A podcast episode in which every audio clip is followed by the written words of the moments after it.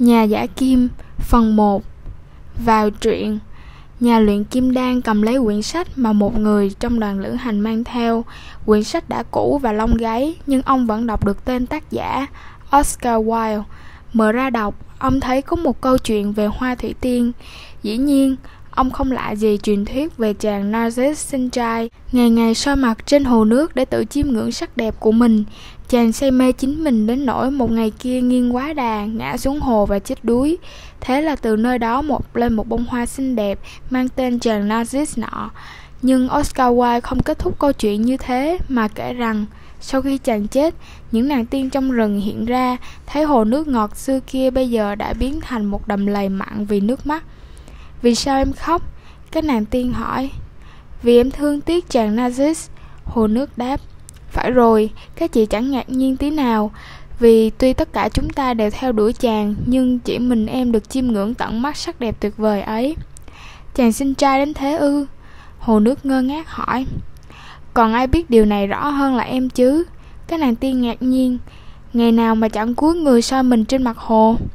Nghe thế hồ nước im lặng một hồi lâu rồi mới đáp. Đúng là em khóc chàng Narcissus Nhưng mà em chưa bao giờ để ý rằng chàng đẹp trai đến thế Em khóc chàng vì mỗi lần chàng soi mình trên mặt hồ thì em mới thấy được sắc đẹp của chính mình hiện rõ trong đôi mắt của chàng. Quả là một câu chuyện tuyệt vời, nhà luyện kim đan nói. Chương 1 khi cậu chăn cừu Santiago xua được đàn cừu đến ngôi nhà thờ cổ và hoang phế thì trời đã sẩm tối. Ngôi nhà thờ này đã bị sập mái từ khá lâu rồi và nơi xưa kia là phòng thay áo lễ, nay sừng sững một cây dâu tầm to tướng. Cậu quyết định ngủ qua đêm tại đấy, thế là cậu lùa lũ cừu qua khung cửa đã hư hại rồi chắn lại bằng vài thanh gỗ để đêm đến chúng khỏi chui ra. Tuy vùng này không có chó sói, nhưng đã có đêm một chú cừu chui ra ngoài khiến hôm sau cậu phải mất cả ngày đi tìm. Rồi cậu trải áo khoác trên nền đất, ngã lưng và dùng quyển sách đang đọc dở làm gối. Trước khi đi ngủ, cậu tự nhủ sau này phải tìm những quyển sách dày hơn để có thể vừa đọc được lâu vừa dùng làm gối tốt hơn. Cậu thức giấc, lúc còn tối mịt, Nhìn lên trời cao cậu thấy sao lấp lánh giữa những sàn ngang. Mình còn muốn ngủ tiếp mà. Cậu thầm nghĩ, Cậu lại vừa mơ thấy giấc mơ y hệt cách đây một tuần. Và lần này cũng thức giấc giữa cơn mơ. Cậu ngồi dậy, uống một hớp vang Rồi dùng loại gậy của người chăn cừu đánh thức từng con cừu một. Càng ngày cậu càng có cảm tưởng là lũ vật cùng thức dậy một lượt với mình Như thể có một sự hòa điệu thần bí giữa đời cậu và những con vật từ hai năm nay đi theo cậu. Nay đây mai đó tìm thức ăn và nước uống. Chúng đã quá quen với mình nên biết luôn đến cả giờ giấc của mình, cậu nghĩ. Nhưng sau một lúc suy ngẫm lại, cậu thấy có thể ngược lại lắm Rằng cậu đã quen với giờ giấc của bầy cừu một vài con chưa chịu dậy ngay, cậu lấy gậy đánh thức, miệng gọi tên từng con một. Cậu luôn luôn có cảm tưởng lũ cừu hiểu hết những gì mình nói, cho nên đôi lúc cậu đọc cho chúng nghe vài đoạn trong những quyển sách mà cậu đặc biệt thích, hoặc cậu triết lý về cuộc sống đơn độc và niềm vui của người chăn cừu, hay là bình phẩm về những tin mới biết được nơi những thành phố mà cậu thường đi qua. Nhưng từ hai ngày nay cậu hầu như chỉ nói về một đề tài cô con gái của nhà buôn ở cái thành phố nhỏ mà bốn ngày nữa cậu và Lữ Cừ sẽ đến. Năm ngoái là lần đầu tiên cậu đến nhà người lái buôn này, chủ của một cửa hàng vải vóc. Ông ta đòi phải sáng lông cường ngay trước cửa hàng để khỏi bị lừa bịp. Lần đó, một người quen đã giới thiệu với cậu cửa hàng này và giờ đây cậu lại dẫn bài cừu đến đó. Chương 2 Tôi muốn bán lông cừu. Lần đó cậu đã nói với ông nhà buôn kia như thế Cửa tiệm đang đầy khách hàng nên ông ta yêu cầu chàng chăn cừu đợi đến xế trưa. Thế là cậu ngồi ngay xuống lề đường trước cửa hiệu, lôi trong bị ra một quyển sách. Mình không biết là chăn cừu mà cũng đọc được sách đấy. Một giọng con gái cất lên ngay sau cậu. Đúng là một cô gái đất Andalusia với mái tóc đen dài và đôi mắt phản phất nét người Moran xâm lược xưa kia.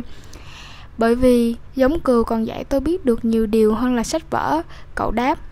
Hai người trò chuyện tiếu tích suốt hơn 2 tiếng. Cô gái cho biết mình là con người chủ tiệm kia và kể về cuộc sống đơn điệu, ngày nào như ngày nấy ở đó. Về phần mình, cậu Trăng cừu kể về phong cảnh vùng Andalusia và về những tin mới lạ ở những nơi cậu đã đi qua. Cậu Lý làm sung sướng vì có người lắng nghe chuyện mình. Anh học đọc sách như thế nào? Cô muốn biết. Trong trường học, như mọi người khác, cậu đáp. Nhưng nếu anh đọc sách được thì sao anh chỉ thành một người chăn cừu bình thường thôi? Cậu bối rối vì tin chắc rằng cô sẽ không hiểu nổi cậu. Để tránh né trả lời, cậu tiếp tục kể về hành trình của mình và đôi mắt nhỏ phản phất mắt người Moran của cô gái khi tròn xoe, lúc nheo lại vì kinh ngạc. Thời gian trôi qua, còn cậu thầm ước ngày hôm ấy đừng bao giờ chấm dứt, hoặc là bố cô cứ tiếp tục để cậu chờ thêm ba ngày nữa. Cậu thấy một cảm giác khác lạ chưa từng biết đến, đó là một mơ ước được sống ổn định một nơi. Có cô gái này bên cạnh thì sẽ chẳng còn ngày nào là nhàm chán nữa. Nhưng rồi ông nhà buôn đến Bảo sáng cho Long bốn con cừu Trả tiền ngay rồi bảo cậu sang năm trở lại. Chương 3 Bây giờ chỉ còn 4 ngày nữa là đến thành phố kia. Cậu nao nức nhưng lòng lại bồn chồn. Biết đâu cô gái đã quên cậu lâu rồi. Thiếu gì người chăn cừu đi qua đấy để bán lông cừu. Chẳng cần, cậu nói to với bầy cừu. Bề gì tao cũng quen khối con gái ở ba thành phố khác. Nhưng trong thâm tâm cậu biết mình không thể chẳng cần Vì rằng bất cứ người chăn cừu, người thủy thủ hay người thách thương nay đây mai đó nào Cũng có ở đâu đó một kẻ khiến cho họ quên mất đi thú vui được tự do giang hồ đi cùng trời cuối đất. Chương 4 Trời hưởng sáng, cậu chăn cừu lừa lũ vật đi về hướng mặt trời mọc. Loài vật chẳng bao giờ phải tự quyết định về bất cứ chuyện gì, cậu nghĩ. Có lẽ vì vậy mà chúng quấn quýt với mình. Nhu cầu duy nhất của lũ cừu là ăn và uống. Bao lâu còn dẫn chúng đến được đồng cỏ mượt mà của vùng Andalusia thì chúng vẫn mãi là những người bạn thân thiết. Dù cho một ngày như mọi ngày với những giờ tẻ nhạt trôi qua từ lúc hừng đông đến khi mặt trời lặn, dù cho chúng không hề đọc một quyển sách trong cuộc sống ngắn ngủi và không bao giờ hiểu được tiếng người ta kháo nhau về những chuyện mới lạ ở nơi này, nơi nọ. Được cho ăn và cho uống là chúng hài lòng, với chúng thế là đủ. Đổi lại, chúng là những người bạn đồng hành đem lại niềm vui, cống hiến nhiều len và thỉnh thoảng cả thịt nữa. Nếu bất chợt mình biến thành một kẻ hung ác, giết hết con này đến con khác, thì chắc khi cả lũ chết gần hết rồi, chúng mới biết. Cậu thầm nghĩ. Vì chúng mù quáng tin vào mình, chứ không còn tin ở bản năng của chúng nữa. Chỉ bởi vì mình là kẻ dẫn chúng đến những đồng cỏ xanh và nguồn nước mát. Cậu chợt ngạc nhiên trước những suy nghĩ này của chính mình. Có lẽ ngôi nhà thờ cổ này cùng với những cây dâu tằm bị má ám rồi chăng? Dù sao đi nữa thì cũng tại hai thứ này mà cậu mơ giấc mơ kia thêm lần thứ hai và vô cớ tức bực với lại những bạn đồng hành trung thành của mình. Cậu ngồi xuống uống một ngụm vang còn lại từ bữa ăn chiều hôm trước và kéo áo khoác của mình sát hơn. Cậu chỉ biết ít giờ nữa, khi mặt trời đứng bóng thì sẽ quá nóng. Không lùa cừu đi trên đồng cỏ được nữa. Lúc đó cả nước Tây Ban Nha sẽ ngủ giấc trưa hè. Nóng tới tận chiều, Thế mà cậu vẫn phải tha theo người chiếc áo khoác. Nhưng mỗi khi sắp cầu nhau về cái áo nặng như cùng kia Thì cậu lại thấy biết ơn nó, Vì nhờ nó mà sáng ra cậu không bị rét run người. Mình luôn luôn phải phòng khi thời tiết dở chứng bất thường. Cậu nghĩ và thấy sung sướng có cái áo khoác nặng. Cái áo, cũng như cuộc đời cậu, Có ý nghĩa của nó sau 2 năm rong ruổi, cậu biết tường tận mọi thành phố vùng Andalusia và tất cả mục đích của đời mình, đó là đi du hành. Cậu định lấy lần này sẽ giải thích cho cô gái biết vì sao mà cậu, một gã chăn cừu bình thường, lại biết đọc. Cho tới năm 16 tuổi, cậu còn theo học một trường chủng viện. Cha mẹ cậu mong cậu sẽ thành linh mục. Được như thế thì một gia đình nông dân bình thường như gia đình cậu sẽ rất tự hào. Vì chính những người nông dân này đến nay cũng chỉ sống nhờ ăn và uống, chẳng khác bài cừu của cậu. Thế là cậu được học tiếng Latin, tiếng Tây Ban Nha và thần học. Nhưng từ nhỏ cậu đã mơ ước được đi cùng khắp thế giới bao la và điều này đối với cậu quan trọng hơn là biết về Chúa và tội lỗi của loài người. Rồi vào một buổi xế trưa, nhân dịp về nhà thăm cha mẹ, cậu thu hết can đảm thưa với bố mẹ rằng cậu không muốn trở thành linh mục mà muốn được đi đây, đi đó. Chương 5 từ bốn phương trời thiên hạ đã đến nơi đây rồi, con ạ. À. Lần ấy bố cậu nói, Họ đến để tìm sự mới lạ, Nhưng rồi thì họ vẫn mãi là chính họ. Họ leo lên đồi để xem thành quách, Rồi cho rằng quá khứ hay ho hơn hiện tại. Dù tóc họ vàng hay da họ ngâm, Nói chung họ cũng giống như người dân thành phố này cả thôi. Nhưng con chưa được biết đến các thành quách ở đất nước họ, Cậu đáp khi đã quen với phong thổ và phụ nữ vùng này rồi, thì những người đàn ông nọ nói rằng họ muốn vĩnh viễn ở lại đây. Ông bố nói tiếp, con cũng rất muốn biết về phụ nữ và đất nước của họ, cậu thú nhận, vì thật ra họ có hề ở lại đây mãi đâu. Họ thừa tiền bạc con ạ. À. Ông bố đáp, còn ở vùng mình chỉ có người chăn cừu mới phải nay đây mai đó thôi.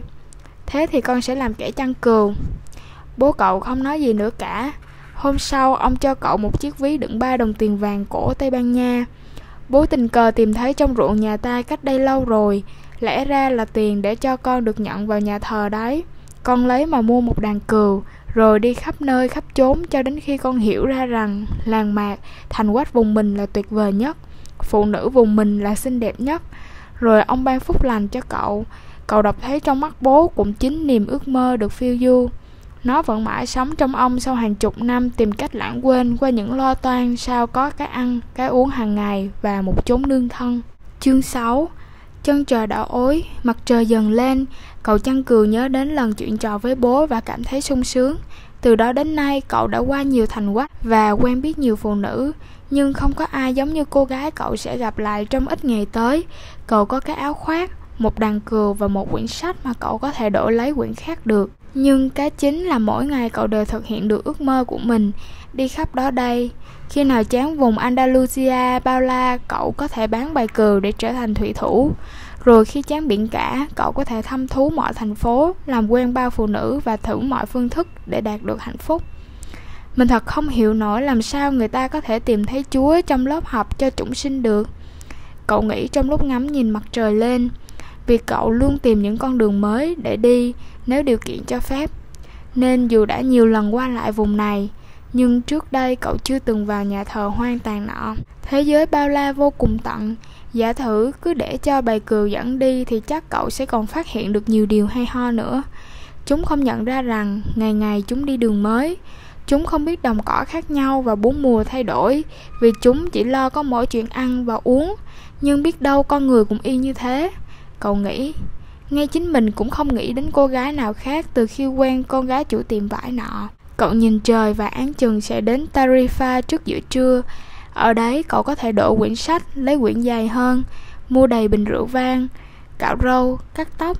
Cậu định chuẩn bị bảnh bao để đi gặp cô gái chứ không muốn thắc mắc rằng biết đâu có một gã chăn cừu khác với một bầy cừu lớn hơn đã đến đó trước cậu và hỏi cưới nàng rồi.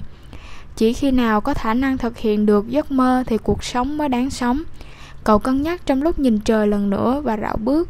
Cậu chợt nhớ ra, ở Tarifa có một bà già giải đoán được mộng mị, mà tối hôm qua cậu lại mơ thấy giấc mơ y như lần trước.